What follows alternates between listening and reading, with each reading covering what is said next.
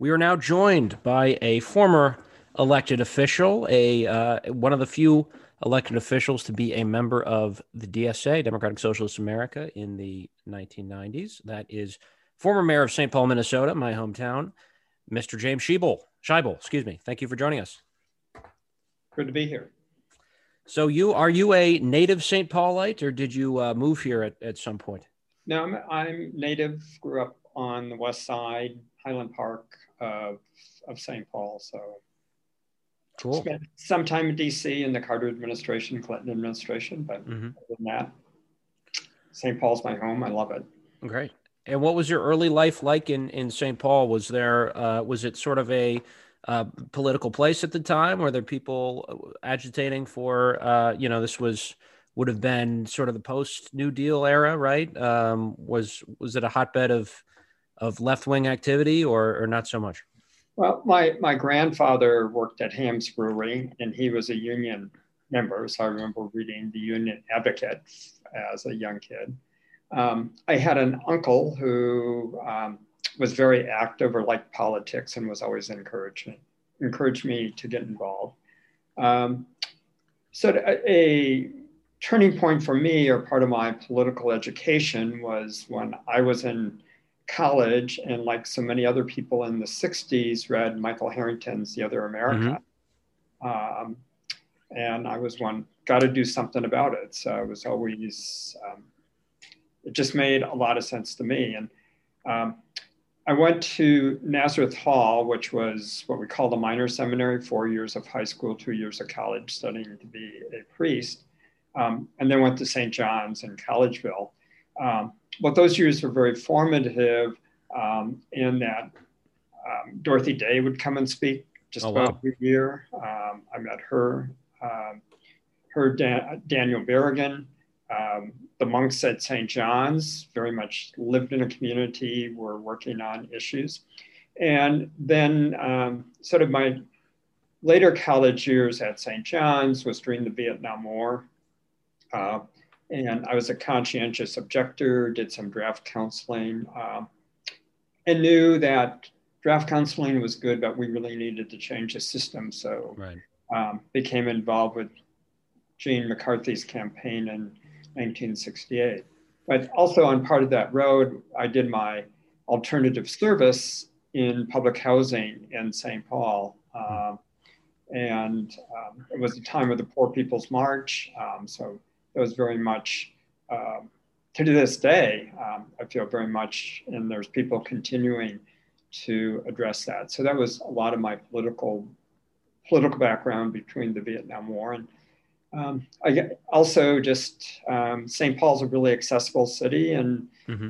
um, was active in the neighborhoods, community clinics, um, started a neighborhood paper. Um, so I felt local is always important.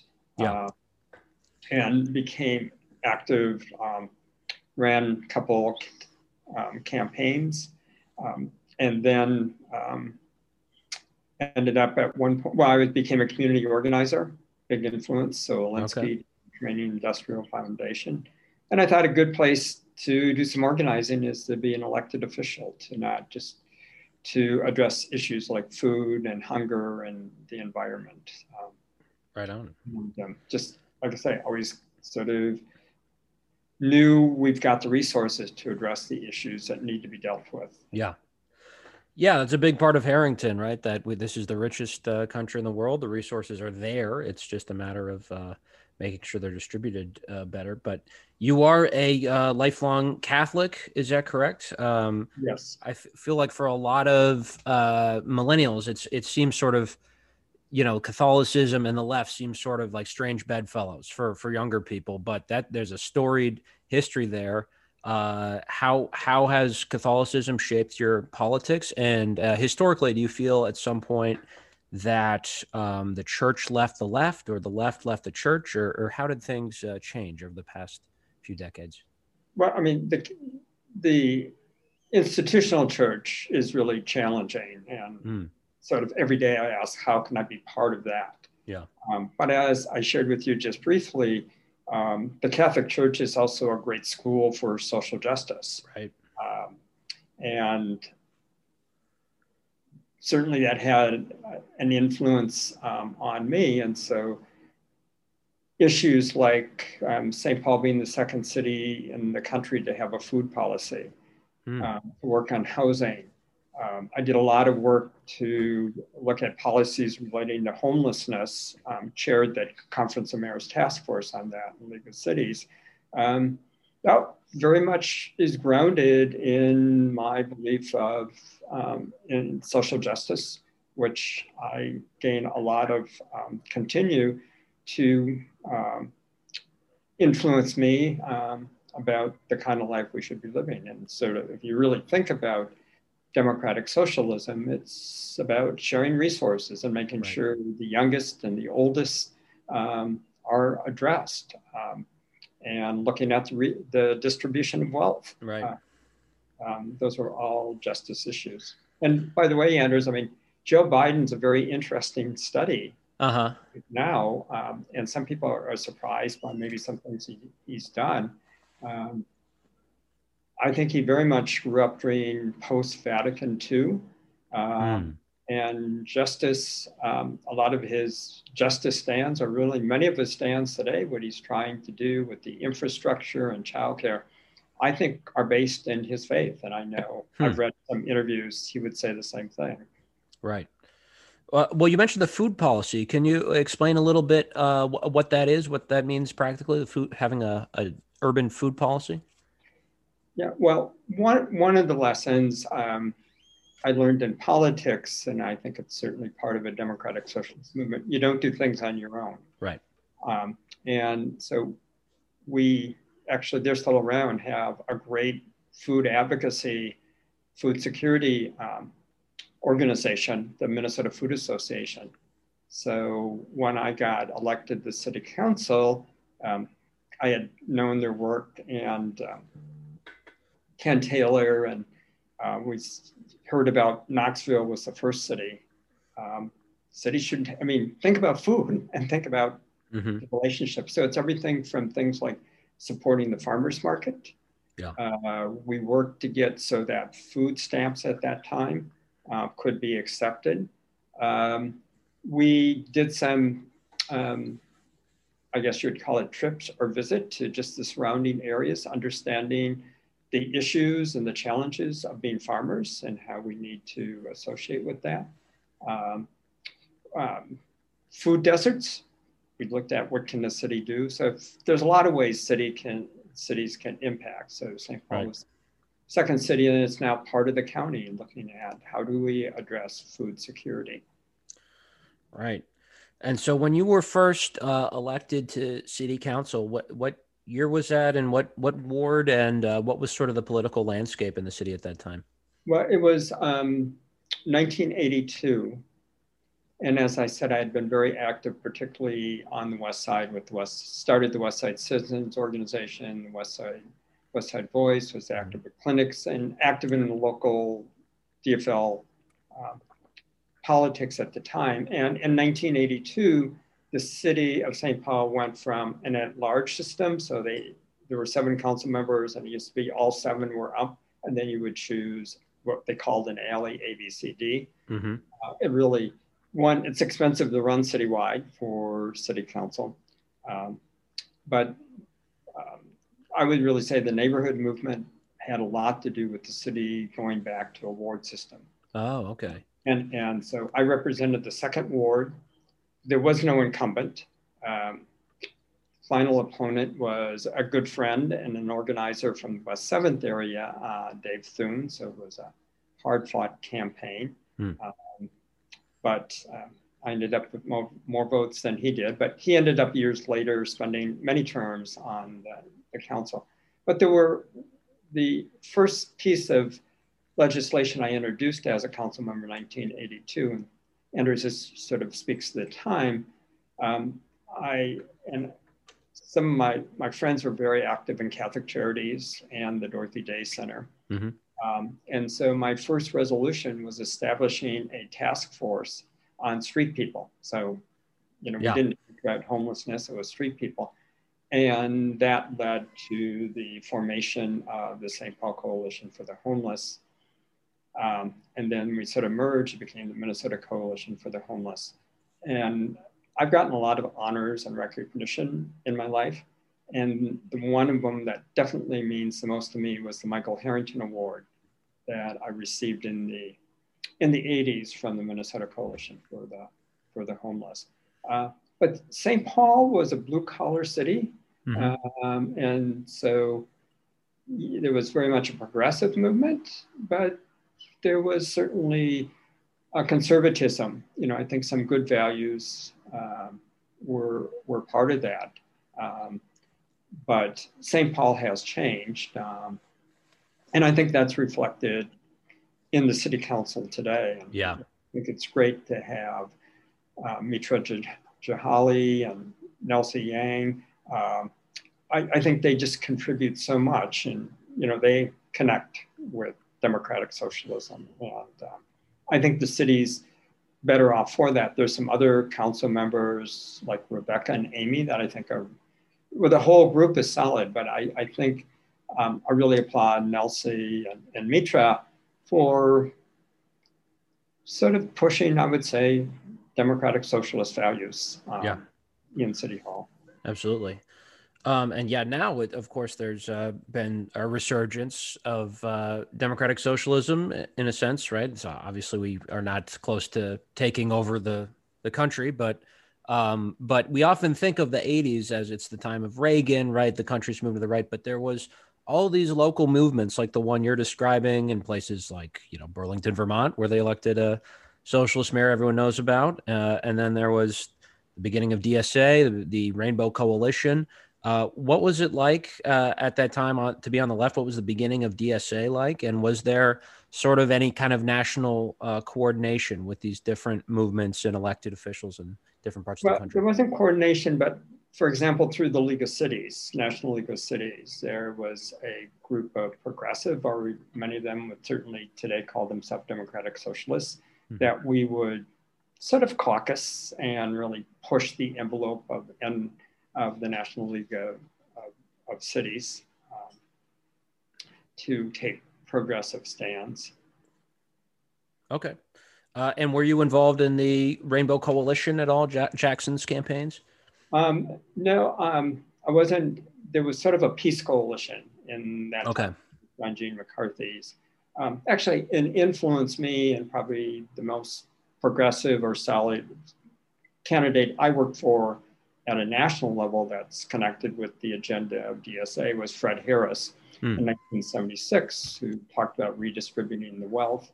Um, Fred, just uh, Jim Hightower was the hmm, campaign yeah. manager.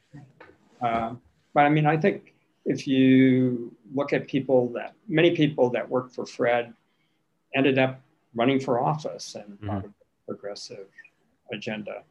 Cool. And uh, you, of course, ran for mayor and and you won in 1989. 1989, uh, and yeah, and you know, and through the League of Cities, um, got to know Bernie Sanders, and Bernie did a fundraiser for me. Really? Uh, here in St. Paul. Wow. I mean, it's one, I, I was very upfront. I mean, those are my values. Mm-hmm. And I think it's good to have conversations. You know, what is a democratic socialist? And I've always been active within the party, but uh, see that, as I said, Mitra and Nelsie are really good examples today about that voice, you know, sort of pushing. Um, I think we end up with better policies for that. Right. And so with your shirt, by the way? It says St. Paul. Oh yeah, it says St. Paul. It, I admittedly got it in Delaware because okay. uh, it's a, I think it was a school or something, and I of course I see St. Paul, so I I shell out the ten bucks. Um, but uh, when you became mayor of this this fair city, uh, what was that terrain like? Like what? How how was it to govern in the late 80s, early 90s as a democratic socialist? Um, and what, what were some of the things you were able to accomplish? There was, um, I certainly would call St. Paul progressive at that time. Um, the like the teachers union and some of the other more progressive unions were sort of playing a lead role in St. Paul, so they're very supportive of what I was doing. there's always been a lot of neighborhood organizing. There's been faith-based organizing. Um, so they certainly help shape the uh, help shape the the city's city's agenda. Um, I, I, mean, for um, a big issue at that time in '89 was addressing, um, or we there were a number of Hmong and other Southeast Asians who mm-hmm. were calling St. Paul at home. And so working particularly with that community, you know, what were they looking for? So we established at one of the high schools on Saturday uh, the opportunity for, for them to keep their keep their culture and learn things like how do you fix a broken window? I mean, they're becoming mm. um, homeowners, um, legal issues. Um, but I, I think you know, and look at the, the council and elected other officials we have elected in St. Paul at the state level. Um, the, the refugees, um, Southeast Asians and Hmong have played a key role in yeah. um, making St. Paul a city, a city for all. Um, and I've always interested, had a interest, I think a democratic socialist agenda is being addressing the young and youth mm-hmm. and also the uh, old. So um, um, as mayor started public achievement uh, with Harry Boyte, who's um, an organizer and scholar on civic studies. Um, it was a program we started in schools where the youth did politics um, and started some other youth programs and, and also addressed. Um, today, I'm a regional volunteer director. It's a volunteer position for AARP. And uh, mm-hmm. I always remind people AARP started because Ethel, uh, who was a teacher and a principal, um, found one of her teachers in retirement living in a chicken coop. It's a true wow. story. So um, there's. Um, and this so was a human teacher. This was she was not a chicken. The teacher. No, I mean, okay. but um, and that's you know, Ethel said we got to organize and yeah. the teachers union. So um, again, um, I think there's a lot of good leadership in AARP and older people who are sort of pushing and and and if you think about a democratic socialist agenda, Social Security, Medicare, Medicaid, um, those those are critical to the future of our um, my generation and to other people. So um, I, I think it's very consistent with the agenda of the Democratic Socialists of America. Mm-hmm. And so you were in office for for four years, uh, elected in in '89. Uh, did you decide not to uh, seek a second term, or or how did that? What, what was that yeah, decision? I, or I had spent eight years on the council, most of those uh-huh president and then the four years. And it was one of the toughest decisions I ever made. Do I run again? And I had, as I shared with you, been active on like the issue of homelessness. Um, Clinton was elected. And I've always been, um, being a conscientious objector, I've always been a supporter of national service. Mm-hmm. Uh, and so I was sort of the lead mayor on national service. Um, so announced I wouldn't run again. And Clinton, in that first year, passed the uh, legislation, national service legis- legislation that created the Corporation for National um, and Community Service. Um, and part of that was the Action Agency. So did the Vista, the Poverty. And so I was nominated and confirmed to be director of Vista in the Senior Corps and part of the corporation. And I'm very pleased to say so that one of the people who held that position of director of Vista and the Senior Corps was John Lewis. So, oh wow.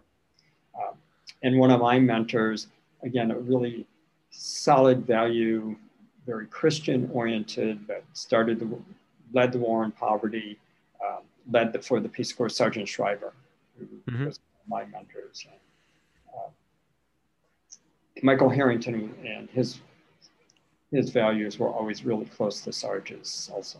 Oh, really? So I was just hoping, and it worked out that I would find something else. And spent seven years um, director of Vista in the Senior Corps. came back to do some work with some nonprofits relating, addressing equal opportunity.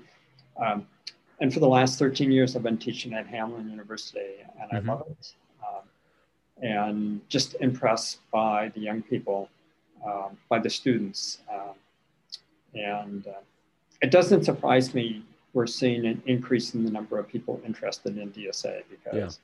the students, um, the work in the classroom, um,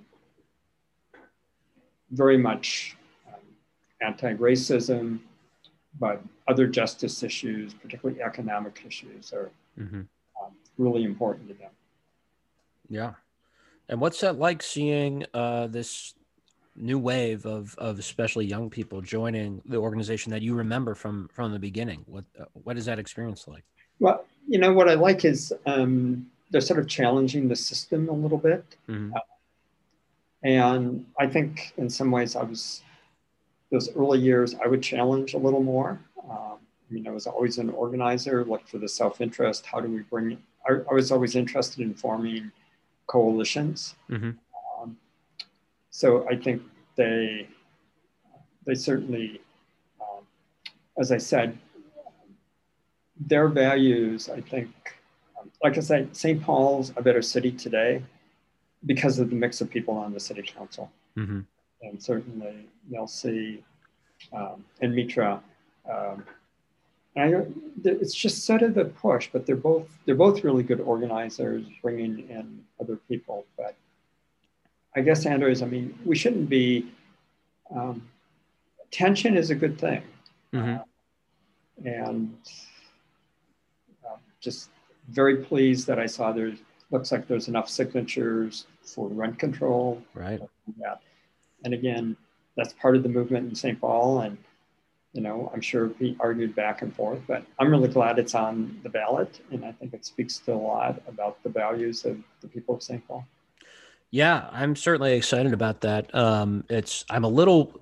I, I've heard though that the rent control laws come at the state level, but um, whatever the case, it's good that it's being raised, and you know, hopefully there'll be a back and forth. And uh, yeah. So when I was on the city council, mm-hmm. we um, had a right to housing ordinance that mm. we were referendum that we were going to put put on the ballot. Um, and um, and then the mayor at that time, the city um, council came back, and we had enough signatures, and said, "You can't do this. If we pass this, anybody come to St. Paul, and they could require housing." Uh, God we were, forbid. We were working with legal assistance, so that wasn't our read. But what we did, Anders, is one, it was important. We didn't want to lose because we right. there would just be a pushback. Um, again, people sort of saying we don't have to be interested or concerned um, about the homeless. Um, and what we did work out is we said, okay, we will withdraw. I mean, the petition was deemed um, unconstitutional. You know, at the city level, said, okay, we won't push that. But we do, as a city, have a responsibility to know how many people are homeless every year. Mm-hmm that led to what they do now every two or three years statewide a survey of homelessness. And we know what ages, we get a good profile of young, of old, mental health, veterans. Uh, and that's going on to this day. So I, I consider that a victory because yeah. every every year or so, there's at least a discussion, both public and in the council, about are we are we are we doing our job? Um, mm-hmm. So, uh, so it'll be interesting to watch this referendum this time. Yeah, absolutely. And uh, with the time we've left, I'm, I'm curious to get your analysis of uh, our our current mayor, my former council member, Melvin Carter. I used to rent videos to him at the video store I worked at as a teenager, mm-hmm. uh, but he's now the the mayor, and um, what what do you make of him, and are you in contact with him in an advisory capacity, or, or how do you no, rate I mean, his? See him once in a while. I mean, I would say I do more coaching of Rebecca Noecker and Mitra Jalali and some um, mm-hmm. some people, um, but I think the mayor um, it's interesting. He hasn't taken a stand yet on the rent control thing. I think Mm. that's Yeah. because of the legal. But I think certainly his uh, children born in St. Paul, they get a savings account started. So um, I don't think anybody would ever question that um, he comes, that he and he comes from about family of high, high values, very people oriented. So Mhm. it's not only Melvin, but his father, Melvin Sen- Sr., has always been a booster and working for a better St. Paul, and his mother is a Ramsey County commissioner. So Mhm. um, I, I would say the Carters um, are solid leadership for the area. Great. All right. And is there uh, anything you would uh, see, any place people can follow you on social media or anything you would uh, advise uh, people to read or check out just in general? Um, Well, I check, I put things on Facebook periodically, including quotes by Michael Harrington. nice. I think one I put in recently, as long as there's wealth um, and we don't do anything about it, uh, we're, we're, you know, that poverty's evil, evil, and we should do Mhm. something. So, um, and I certainly can be reached at um, Hamline University, J Scheibel 01 at hamline.edu. Great. Well, that's a great resource for organizers out there around the country who want to uh, get some some tips, rules of the road. Uh, Great. but thank you so much for joining me today, Mayor. It was really Okay. appreciate it. Enjoyed it. Thank you. Thank you.